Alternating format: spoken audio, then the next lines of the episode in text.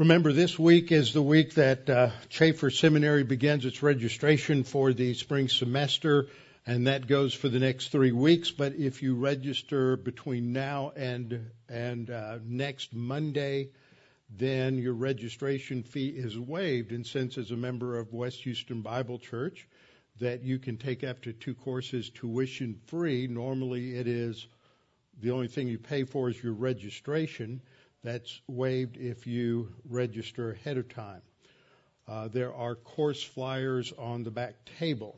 Also, we posted the new 2022 DBM Bible Reading Challenge, but you can read through the Bible this year and choosing whatever version that you wish. I think a few weeks ago I mentioned a pastor I know who had never quite made it through any given year.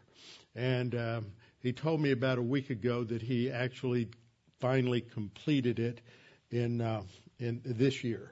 So uh, you just keep plugging away, and you will get there. Also, the annual congregational meeting is for February the sixth, immediately following the morning uh, the morning worship service. Trust in the Lord with all your heart and lean not on your own understanding. In all your ways acknowledge him, and he will direct your paths. They that wait upon the Lord shall renew their strength. They shall mount up with wings as eagles. They shall run and not grow weary. They shall walk and not faint. Fear thou not, for I am with thee. Be not dismayed, for I am thy God. I will strengthen thee, yea, I will help thee. Yea, I will uphold thee with the right hand of my righteousness. Be anxious for nothing, but in everything by prayer and supplication with thanksgiving, let your requests be made known unto God, and the peace of God which surpasses all comprehension shall defend your hearts and minds in Christ Jesus. Thou wilt keep him in perfect peace whose mind is stayed on thee, because he trusteth in thee. For the grass withers and the flower fades, but the word of our God shall stand forever. We'll have a few moments of silent prayer while we're I'm getting set up up here and a few moments of silent prayer to give you the opportunity to make sure that you're in uh, right relationship with the Lord and that you are walking by the Spirit and, if necessary, confess sin in silent prayer to the Lord. And then I will open in prayer. Let's pray.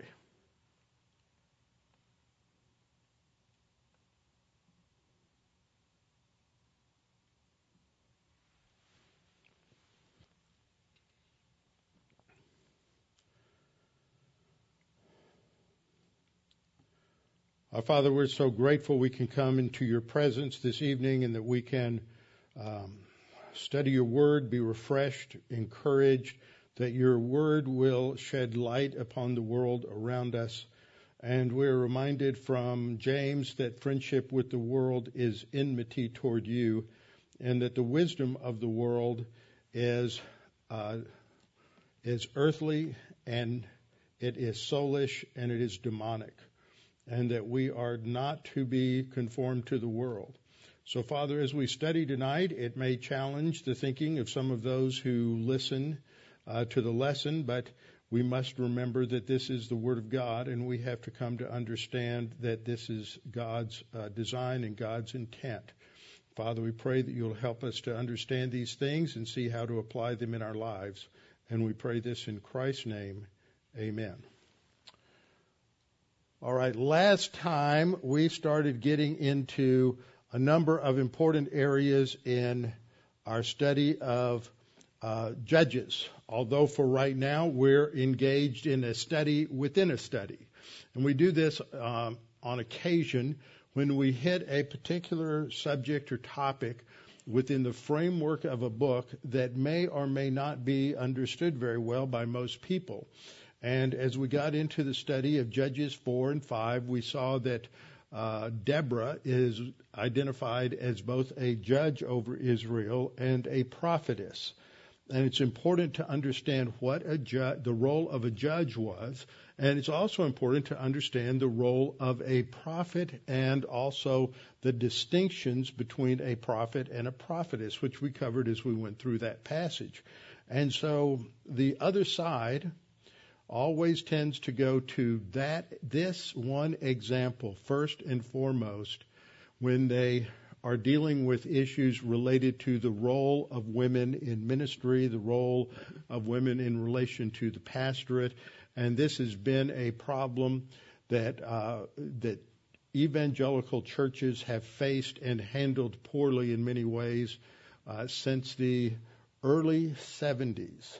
In fact, when I was with a group of uh, potential seminary students, I met with a pastor on a weekly basis, and one of the things he brought up, which had never crossed any of our minds, was the fact that this was going to be a major problem in the years to come and a major battle, and that we were going to have to decide what we believed the Scripture taught in this particular area. And he was he was exactly right.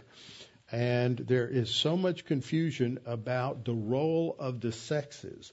And I'm particularly avoiding, for reasons I've explained previously, the use of the word gender as a synonym for the, the sex differences between male and female. So we're engaged in this study within a study, and I've entitled tonight's lesson Function Drives Form. What I mean by that is God's design for the function or the role of the male and the female was the reason they have the forms, the biology, the physiology that they do. And so we'll explain that as we go through Genesis 1, 26 to 28. We'll be reviewing some things there and then getting into Judges 2, uh, 18 to 25. And what we have seen in our study is that in the book of Judges, we see a portrayal of Israel. This is a paradigm for any nation that is spiritually focused. And Israel at the beginning is spiritually focused. They are uh, victorious. They are trusting God. They are uh, in a position of military conquest over the Canaanites, these pagan, uh, they're wor- worshippers of Baal and Asherah and all of the uh, nature uh, gods and goddesses, which, as I pointed out recently, uh, is just uh, is always expressed within the framework of monism, and I'll review that as we go along. But um, Israel starts off as a God trusting, militarily victorious nation at the beginning, and they are transformed into a pagan, idol, and nature worshiping, uh, perverted culture by the end of the book. And we have a lot of lessons that we learn here. And the difference between the culture of Judges 1, where they are trusting God and they have been victorious, and the culture of Genesis uh, 21 is exemplified in the last verse of the book. It's quoted, uh, actually quoted twice or stated twice in Judges, but here at the end of the book, we are reminded that in those days, that is, at that time, there was no king in Israel. But remember, the king that they had was God. It was a theocracy and God was to be their their king.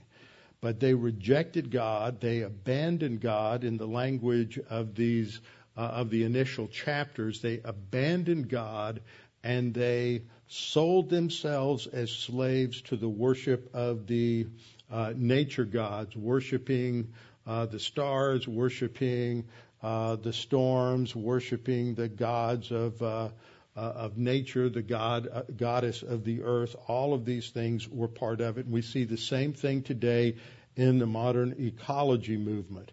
And so there is this shift in the culture, and the shift is from a God based understanding of who they were and what their purpose was to a man based view. Uh, I've referred to this uh, in the past as uh, an ancient version of postmodernism and moral relativism. And it is that. But there is a, a political scholar uh, today in America by the name of Yuval Levin.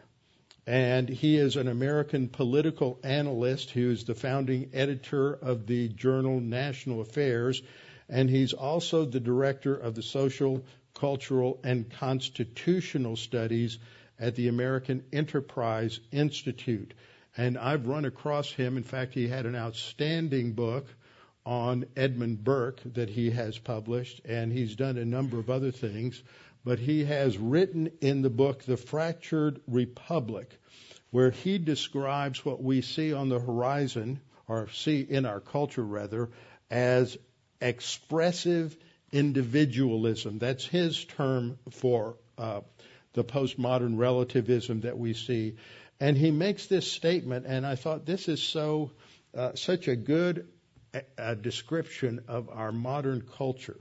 He says the ethic of our age has been aptly called expressive individualism. That term suggests not only a desire to pursue one's own path, but also a yearning for fulfillment through the definition and articulation of one's own identity. What he's saying there is that at the core we have everybody's pursuing their own path. How did judges put it? They're doing what's right in their own eyes. They're pursuing their own path and they yearn for fulfillment through defining their own meaning and purpose and identity. All this identity crisis, all of this stuff with identity politics and uh, sexual identity confusion is all part of that. He said it is a drive both to be more like whatever you already are and also to live in society by fully asserting who you are. And so that explains what's happening in the LGBTQ movement and in the transgender movement that you have to not only uh, accept who you are, but you have to exploit who you are. He goes on to say the capacity of individuals to define the terms of their own existence by defining their personal identities is increasingly identified or equated with liberty. So if you talk to people on that side, you're talking about freedom and liberty, this is what they hear. They hear that you are talking about their freedom to assert their own identity, uh, whatever they want to define it as, and give themselves whatever meaning and purpose uh, they want to invent out of thin air. The capacity of individuals to define the, the terms of their own existence by defining their personal identities is increasingly equated with liberty and with the meaning of some of our basic rights. And it is given pride of place in our self understanding. And he goes on from there. That is in his book, The Fractured Republic. Now, that's a good description of a culture that has uh, that believes that human identity and meaning, including the falsely labeled gender identity, is self-determined and not God-determined. This was articulated in a Supreme Court decision in 1992 in Planned Parenthood versus Casey, Justice uh, Supreme Court Justice Anthony Kennedy said, "At the heart of liberty is the right to define one's own concept of existence, of meaning of of the universe, and of the mystery of human life." Now, just think about that. Uh, th- that is pure arrogance. That that he defines liberty as the uh, right to define your concept of existence, of meaning of the un- uh, of meaning of the universe, and of the mystery of human life. So you can be whatever you think you want to be, and exploit it as much as you want to. Now, at the heart of this kind of philosophy that is dominating our culture today is the idea that the purpose of life is to discover one's deepest self. I guess you go off into the desert somewhere and gaze at the lint in your navel until you have an apotheosis and then you can go forward. But that's the idea. You have to uh, discover your deepest self and to express that to the world. And you express it through all the social media, Facebook and all of the other things. And that's what people do. And, um, uh, and then to forge that in ways that may contradict whatever your family or friends or tradition or religious authorities might say. What happens is you create your own identity and you define the meaning of life itself, and it's all about you. It's all about the self. You remember back in um, back in the 70s, they came out with the magazine still around called People and then about a decade later, they came out with a magazine called Us. And then it wasn't long after that when they came out with another magazine called Self. And this just tracked with the trajectory and the change of, of the worldview. It's all about me. It's all about what I think, and everybody else has to conform to what I think. Now, the problem with that is you can't have a successful culture on that basis if everybody's just absolutely flying off in every direction and there's absolutely no basis for unity. It's the polar opposite of what was the foundation for Western civilization. Western civilization wasn't founded on the Druids and it wasn't founded on the tree worshippers in uh, in the area of Germany. It wasn't uh, founded on the worship of Thor and the Norse gods or the Greek gods or the Roman gods. Paganism ruled supreme across Europe. And what changed Europe, what transformed Europe into something that was remarkable, that has achieved what no other uh, nations have achieved in the history of the world, was biblical Christianity and it uh, transformed it from uh, from all of the pagan uh, gods and goddesses to Roman Catholicism, which got sort of partway out of the issue, but they understood uh, some of the truths were understood clearly. And then with the Reformation, it got more biblical.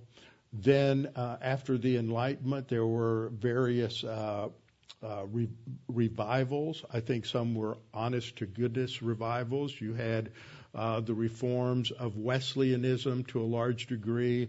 You also had other reforms in England during the 19th century in British evangelicalism. And then uh, you had the developments of a solid biblical base here in the United States.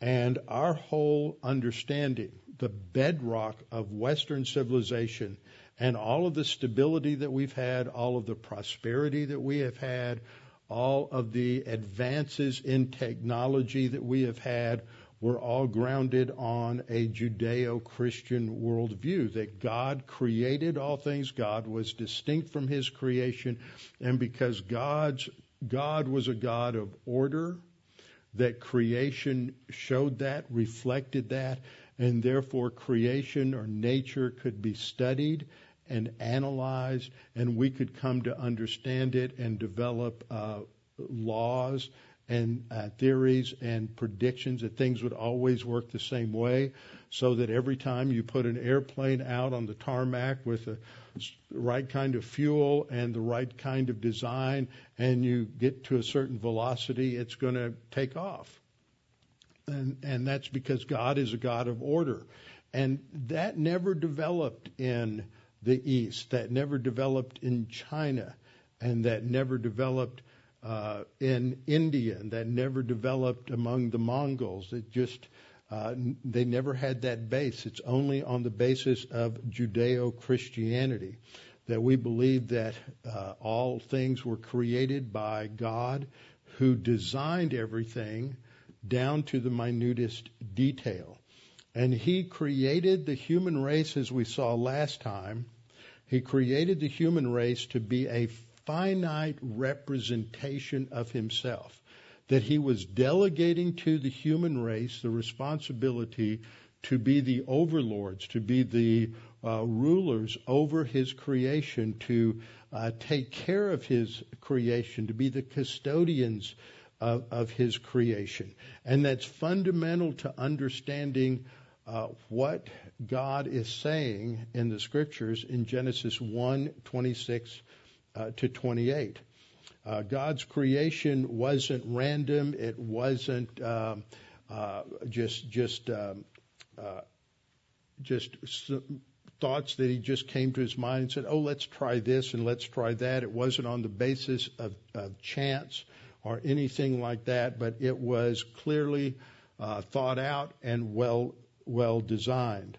And God's creation is the way it is uh, in order to enable the human race, the way He created it at the beginning was to enable the human race to prosper and to flourish in a secure and uh, a secure environment. But it is sin that came along. And because of man's willful disobedience to God, it brought con, uh, corruption into God's creation. It brought corruption into the identity of the man, the identity of the woman. It corrupted their relationship with each other. It corrupted their relationship with uh, God's creation.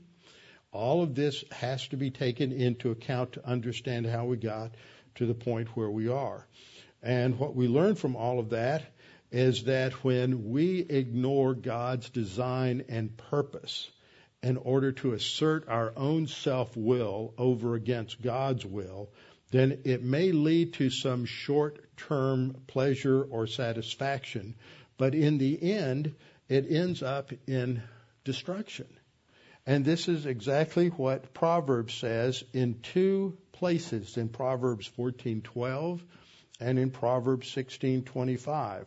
There is a way that seems right to a man, but its end is the way of death. That is such a profound scripture. There's a way that seems right to us. We say, oh, it would be so fair if. That would be so good if. But words like fair and good are words that presuppose some sort of absolute standard. And that standard either comes from God or it doesn't. And when it doesn't come from God, it appears, it feels right. And it, it appeals to our sentimentality. But its end is death. So God's design is not there to restrict us. It's not there to restrain us. It's not there in order to uh, cause life to be something of a problem for us, but it is there in order to give us uh, the opportunity to make the best out of uh, what God has ordained for us. When we ignore His design and His purpose to express our own real will, it just destroys us. And that's the message of Judges. When a culture define, wants to define itself apart from God, then relativism and unrestrained individualism takes over, and that destroys uh, uh, the culture. We saw earlier in this study that historically there are only two options. The two options are either God's way or man's way. It's either the Bible or the Tower of Babel. It's either the, uh, God's way of life or it's the way of death. This is what Moses says, uh, and Jo- Joshua said it. Choose today uh, the path of life or the path of death. Those are the only two options. And the path of the Bible, the path of God, path of a biblical worldview is the way to life. But the other way, which seems right to a man, is the way to death. This is what produces paganism, and that's the theme in Judges, is the paganization of the culture, the leadership, the people, and the priests. And all of this goes back to understanding a worldview, that all thought begins with our understanding of ultimate reality. And that ultimate reality is either the creator God of the universe or it's something within God's creation that we have idolized. And then the next area is the area of knowledge. How do we know truth? And how do we get our knowledge of values and our knowledge of what life should be? And when we get to that point, we're dealing with ethics and answering these questions about right or wrong. And that in turn leads to individual decisions and political decisions. It all comes out of our worldview. Everybody has a worldview. I remember many, many years ago talking to uh, someone and they said, Well, I'm just not a philosopher. I said, Yeah, you are. Everybody's got a philosophy of life. Some of them, it's a disorganized, unsophisticated, random, thrown together philosophy of life. And others have a well thought out philosophy of life, but everybody has a worldview. Everybody has a philosophy of life. And it's either going to be one that is uh, self consciously built on the Bible or it's, or it's not.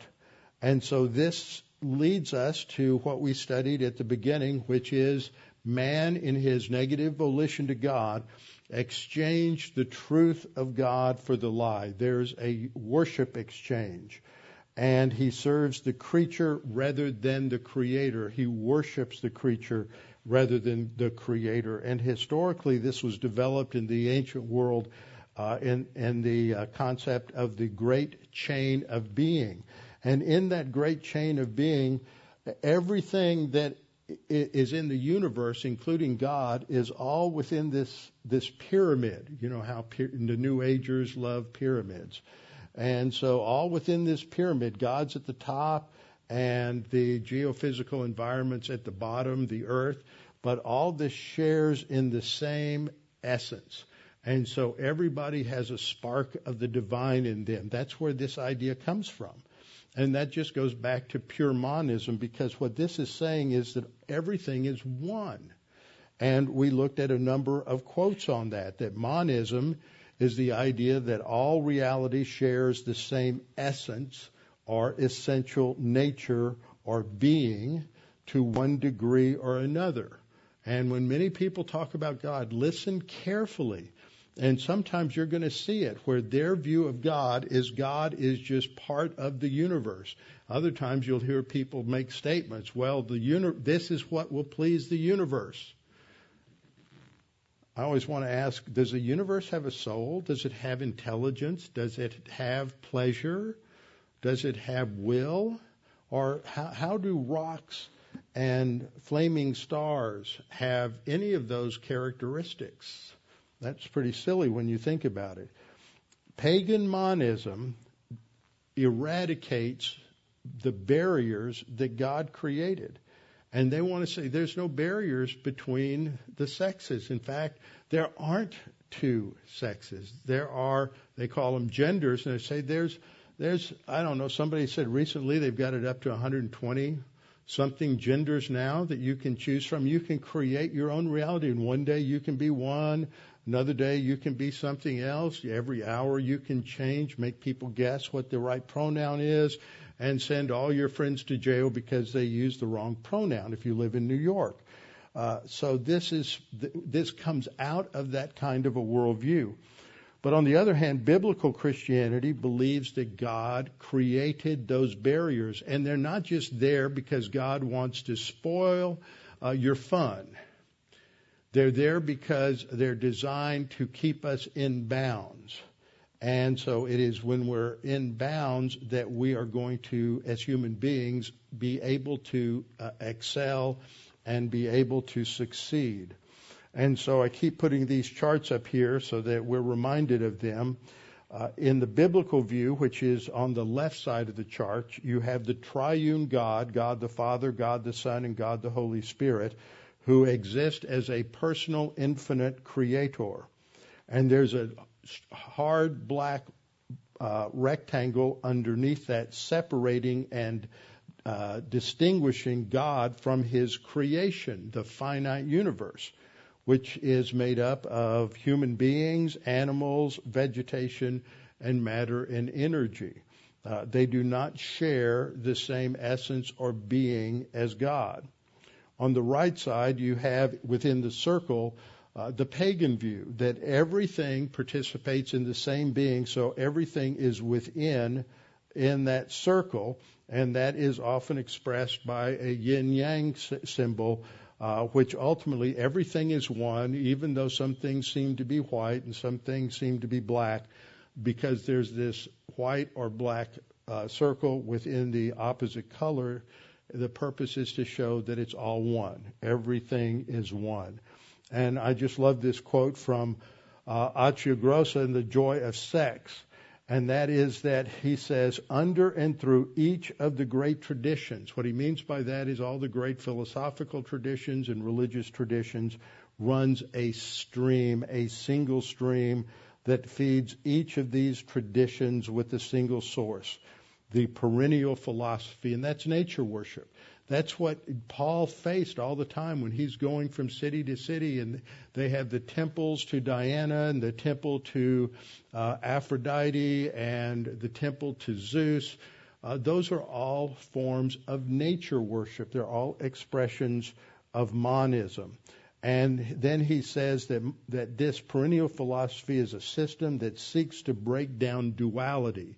Breaking down duality one duality is male and female. That's the objective, to break down this duality and return us to a unitive condition, one. And we'll have some, I have some other quotes at the end to show where that goes. So we started by looking at what the Bible teaches about manhood and womanhood. And one of the things that, that we need to be careful of is that we're talking about biblical manhood and womanhood. We don't have very good examples in history of this.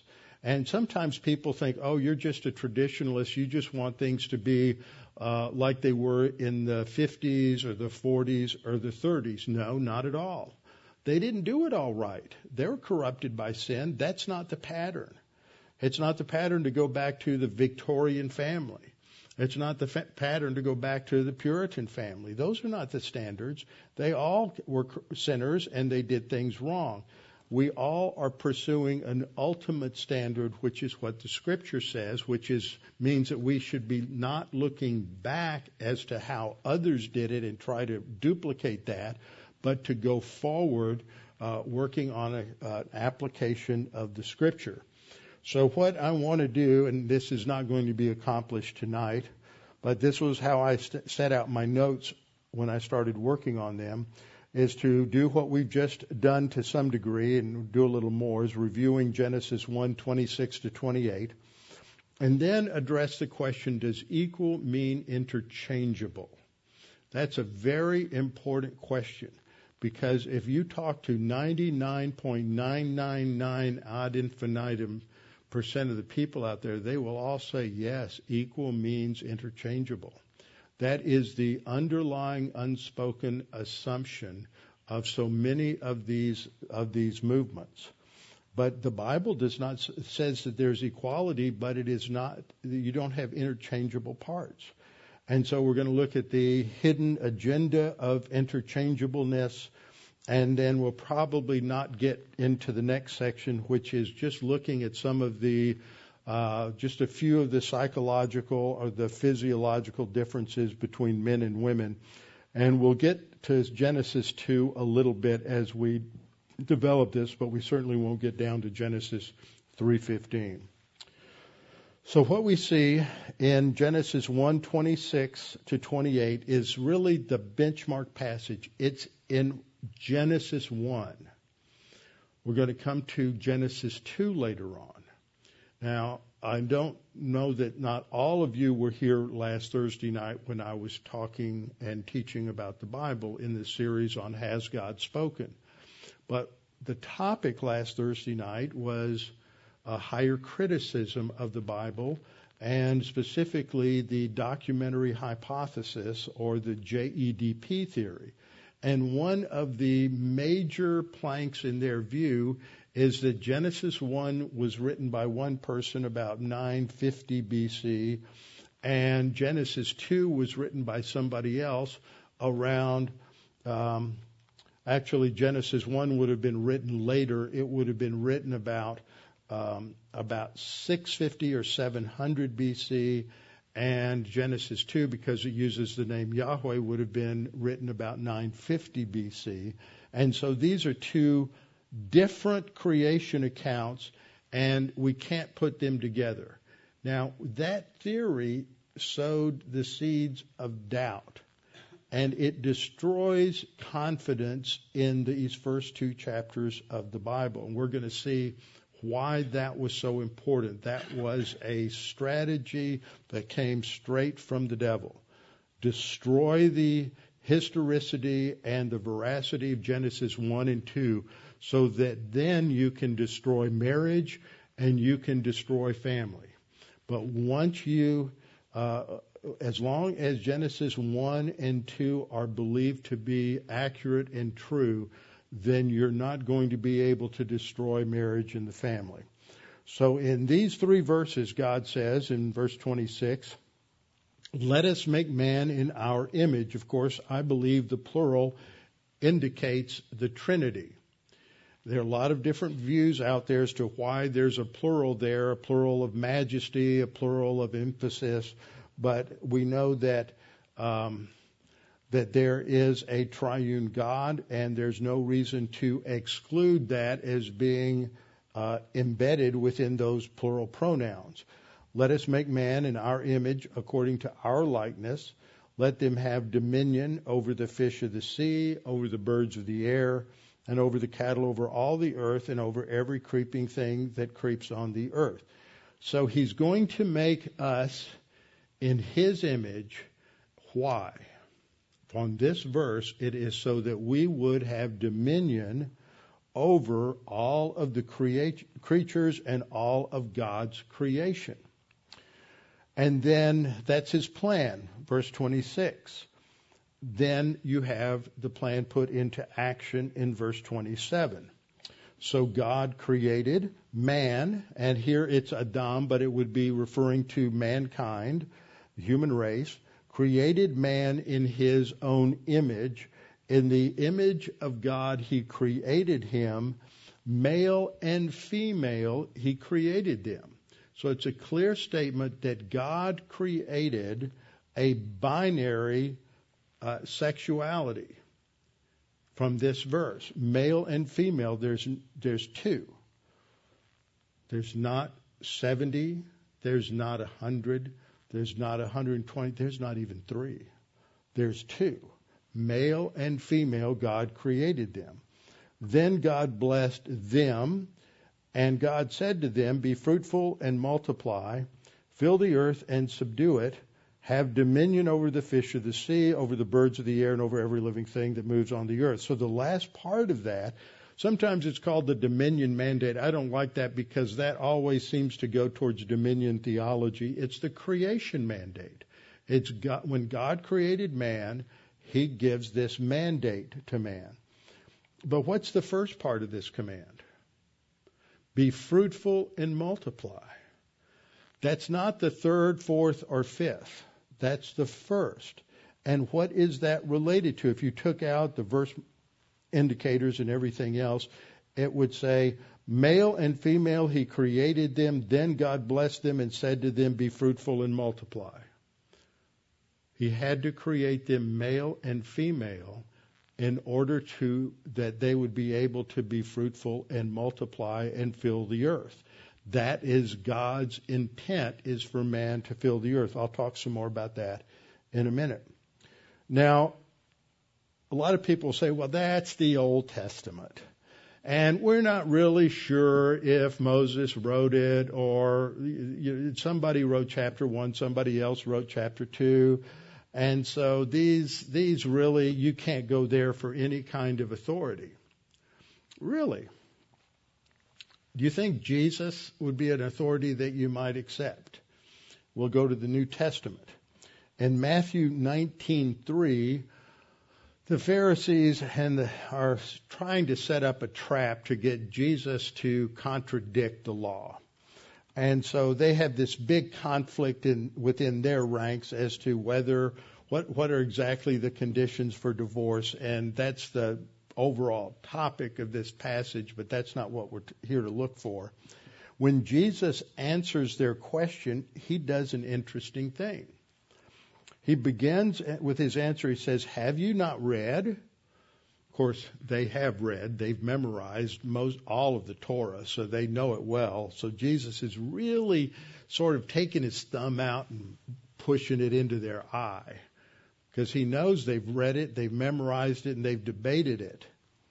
So he says, he's really saying, you, you've done all of that and you still don't understand it. He says, Have you not read that he who made them at the beginning made them male and female? Now that's a direct quote from Genesis 1:27. That's the first part of the creation narrative. Remember, we've got two chapters, and the modern intellectuals say that they're well, they were written hundreds of years apart. Uh, Genesis 1 is written um, uh, much uh, later in Genesis 2 is the original account, and then somebody put them together. You don't really have to believe it. It's just a legend to uh, give uh, make us feel good about human beings. And then Jesus goes on to say, For this reason, a man shall leave his father and mother and be joined to his wife, and the two shall become one flesh. Now, that's a quote from the second to last verse in Genesis chapter 2. So you have Genesis chapter 2 connected with Genesis chapter 1, and Jesus uses both of them uh, as equal in authority, that they define the purpose of marriage. So that's a, an important verse to understand. Jesus affirms the historicity and the scriptural authority of Genesis uh, chapter 1. And the words that are translated male and female in the Hebrew uh, are simply the Hebrew terms for these two sexes, male and female. They're used for animals, male and female, and they're used for human beings. Uh, and human beings are not animals. Remember, you only get human beings as animals uh, if you're a Darwinist, if you believe in evolution. What distinguishes human beings from animals is that we're created in the image and likeness of God. So we are not animals. Never make that mistake. That's one of those things that um, that they slip into our education to get us uh, thinking the way they uh, they want want us to think. So when we look at this, I want to cover about uh, in a little different way than I did last week. I want to cover eight different points. First of all, let me see. We'll go back here to Genesis 1, 26 and 27. And the issue here is the image of God. This is not talking about our physical bodies. It's often used as it is in Psalm 39, 6 to refer to the uh, inner man, our soul, our immaterial uh, nature. So we see that God is making us in his image. So first point is that God specifically made the human human race with a binary sexuality. And human beings cannot undo that. We can try as hard as we want. You can fantasize. You can take all kinds of drugs. You can go to doctors. You can get surgery. But you're still one or the other. And that's determined by biology and not how you think. God specifically made the human race. He intentionally designed us to be the way we are. And it is the first and most important thing that is emphasized is that binary sexuality. And the reason for that is in point two. The human race was made that way for a purpose, so that they could have children to fulfill the purpose stated in the two verses surrounding Genesis 1:27. They are to, uh, if we look at those verses, God said, "Let us make man, the human race, in our image, according to our likeness. Let them have dominion over the fish and the birds and the cattle, etc." And then after he states that he's going to create them male and female in his image, he blesses them and says, Be fruitful and multiply, Fill the earth, subdue it, have dominion over the fish of the sea, over the birds of the air, and over every living thing that moves on the earth. After God had created all of the animals and fish and birds, and he placed two human beings there, it's impossible for those two human beings to fulfill the mandate to subdue the earth. In order to fulfill the mandate to subdue the earth, they need more human beings. And so they were designed from the get go to procreate and replicate. And when they replicate, they are going to replicate after uh, after the image that God uh, created them in. So God creates them in His image for the purpose of representing Him and having dominion over His creation. The third point is that the image and likeness in Adam was designed uh, to be passed. I miss. I should have been P A S S E D. Passed on to succeeding generations. Even though that image was corrupted by sin, it was not erased. Okay? So God creates him in that image. When they sin, they're corrupted, but the image is not erased, it's just effaced. Genesis 5 1 through 3. This is the book of the genealogy of Adam. In the day that God created man, Adam, he made him in the likeness of God. That's reiterating Genesis 1 uh, 27.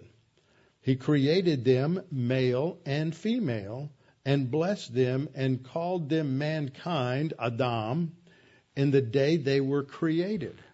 So what we see here is at the conclusion of this section, we see a reiteration of what is said in Genesis 1 26 to 28.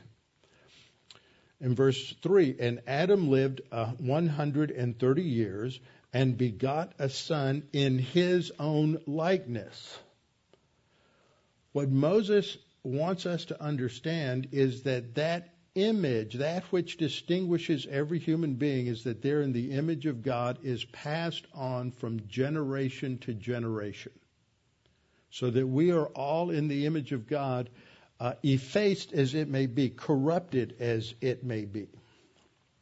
So the conclusion is that God's desire, based on what God intended the human race to do, to rule over the earth, God's desire was a sexually binary human race. That's the conclusion. Not three, not 50, not 120, but only two. And anything other than that is just trying to create your own reality and act like you're God. Who was tempted with that? If you eat of this fruit, you'll be like God. God doesn't want you to eat of the fruit and be like Him. Well, what we have is all these people running around trying to out God God, but they're neither omniscient nor omnipotent, and so they can't do it. They can just destroy their lives. Fifth, on the basis of what we've just seen, uh, what God said of Adam and Eve, the first human beings were, uh, what He said of Adam and Eve, the first human beings, was true of all successive generations. What God said of Adam and Eve was true of all successive generations. The sixth point is that nothing in Genesis 1 26 to 31 suggests even remotely that the woman participates any less in the creation mandate than the male. They are equally in the image of God and they are equally responsible for fulfilling the mandates of Genesis 1 uh, 26 and 28. That takes us to point seven. Just a summary of what is said in, in this whole structure. The progression is that God created the human race in his image so that the human race, male and female, could together exercise dominion of living things. And in addition, he created them male and female so the human race could increase and fill the earth. And that is done through procreation. The next point, which gives us a transition to chapter 2, is that Genesis 1 does not talk about the roles of male and female or their differences. That's not its pur- purpose. It is a summary. All that is said in Genesis 1, 25 to 20, or yes, uh, 26 to 28, is that God creates the human race and he creates them male and female. That's on the sixth day. Chapter 2 comes along in typical Hebrew narrative style with a summary first and then gives it fills in the blanks and gives us the details in the next chapter. That happens many, many times. Sometimes it's just the first verse is giving us that overview, and then the rest of the chapter gives us the details, uh, something like that. But that's what we have here. Genesis 1 does not talk about the roles of male and female or their differences. The other side attempts to say that Genesis 1 tells us that he just creates the male and female. There's no role distinctions. There's no differentiation. That's a better creation story than Genesis 2. Remember, they're written by different people 300 years apart. And so we're going to go with Genesis 1, and there's no differences between men and women. That, that's, that's, uh, there's no basis for that at all. Uh, Genesis 2 is what develops the details of how he created uh, the man and the woman in, in uh, Genesis chapter 1. So Genesis 1 states the purpose for the human race as a whole. Genesis 2 fills in the details and gives us how he created the man. He makes him from the chemicals of the soil and then he's going to give him uh, uh, some uh, responsibilities, but the responsibilities are designed to make him aware of the fact that that all of the animals have counterparts, male and female. There's not a single animal in the animal kingdom that has more than one sex. They're all male and female, and he's going to come to the conclusion because he, his IQ was probably somewhere north of 200, and his IQ was uh, pretty pretty high because he was created perfect. It may have been exceptionally high, much higher than we can imagine. But what he's, he realizes pretty quick is there's not a counterpart for him. Every other, every animal rather has a counterpart. So this is, and, and, and in the details that are given, is to teach about the creation of the male and the female so that we can understand that the idea of division of labor was embedded in the original perfect creation. That there is a responsibility given to the man and there's a responsibility given to the woman and the leadership responsibility was for the man. Which brings up the question that uh, we talked about, ended with last time, and that is, does equal mean interchangeable? And equal does not mean interchangeable, but we're going to see what it does mean. And we'll talk about the hidden agenda of interchangeableness as well as the differences between men and women. We probably won't get to that until next time. So remember last time I started with a quote from the beginning of an article that um, that C.S. Lewis wrote about priestesses in the church. And he was concerned because this was in the 1950s and the Anglican Church was beginning to uh, give some credence to the idea that they should ordain women to the priesthood. So what he writes and what he says must be understood within the ecclesiology of the Anglican Church.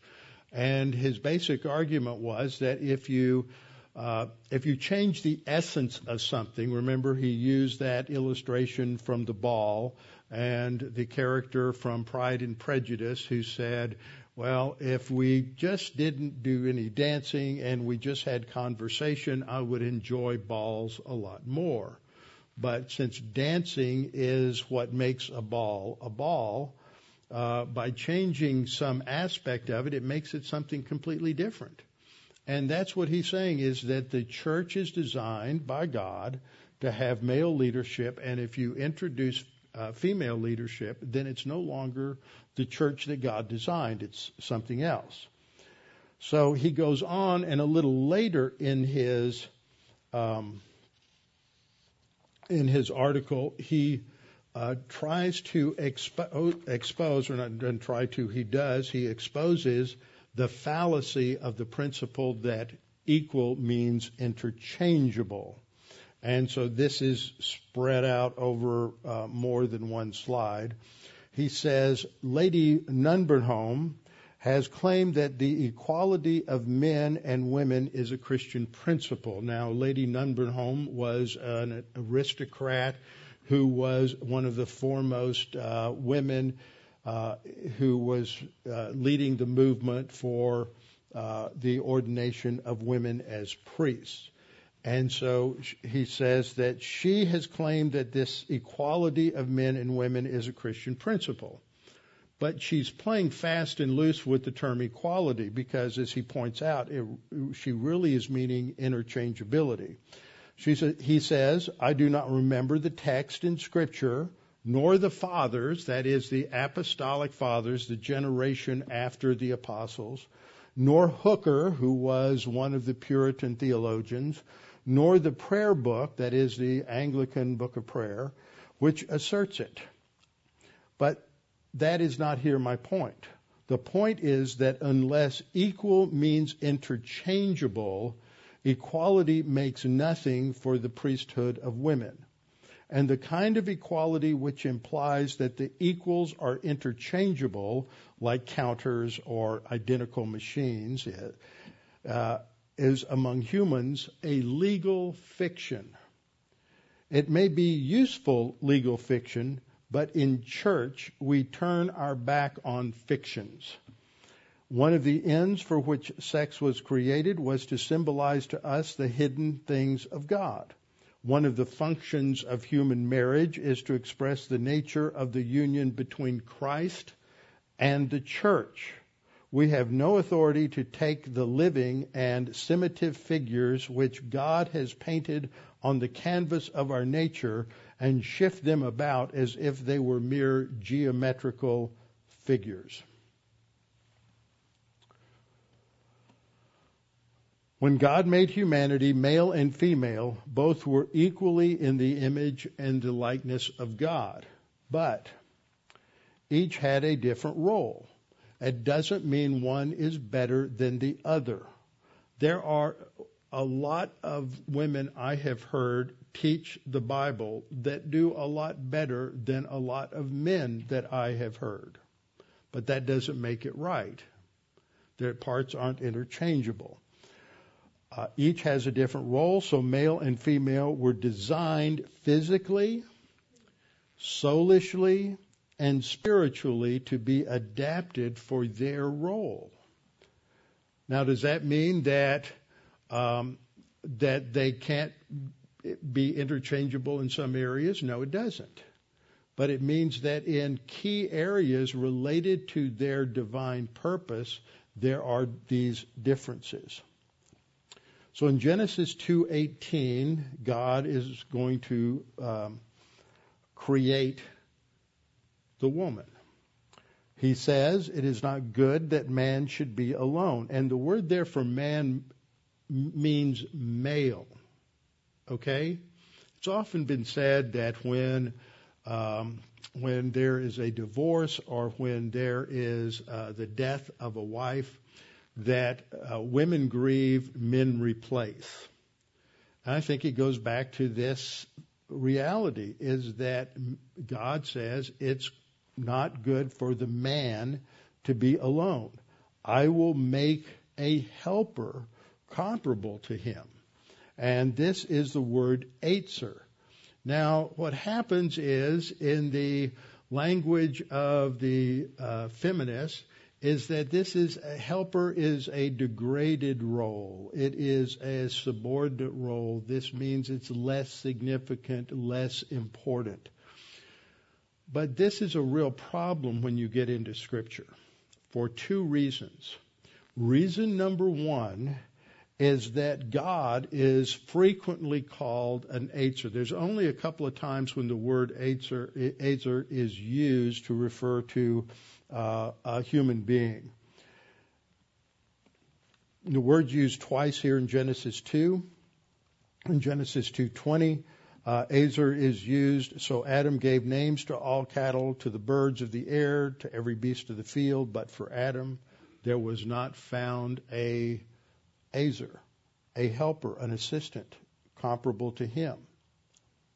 And we have verses like Deuteronomy 33:29. Happy are you, O Israel. Who is like you, a people saved by Yahweh, the shield of your ezer.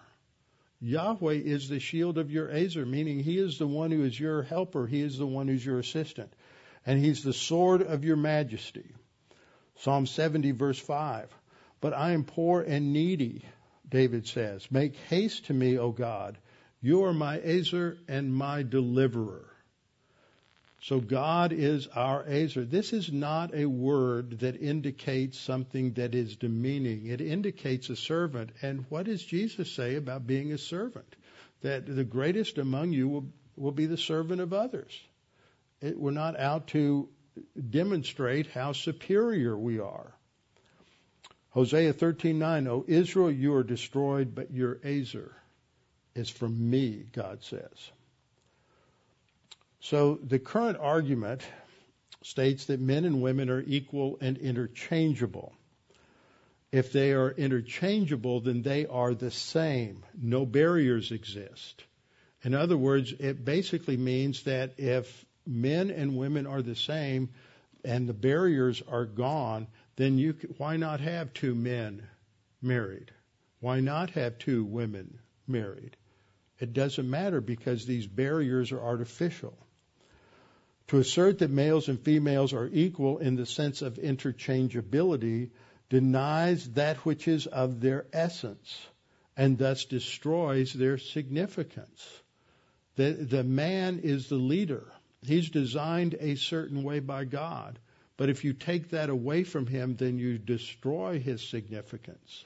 The woman is designed by God a certain way in terms of both her soul and in terms of uh, the way she is physically. Everything is designed for those functions that God lays out at the beginning, and um, and so you destroy their significance.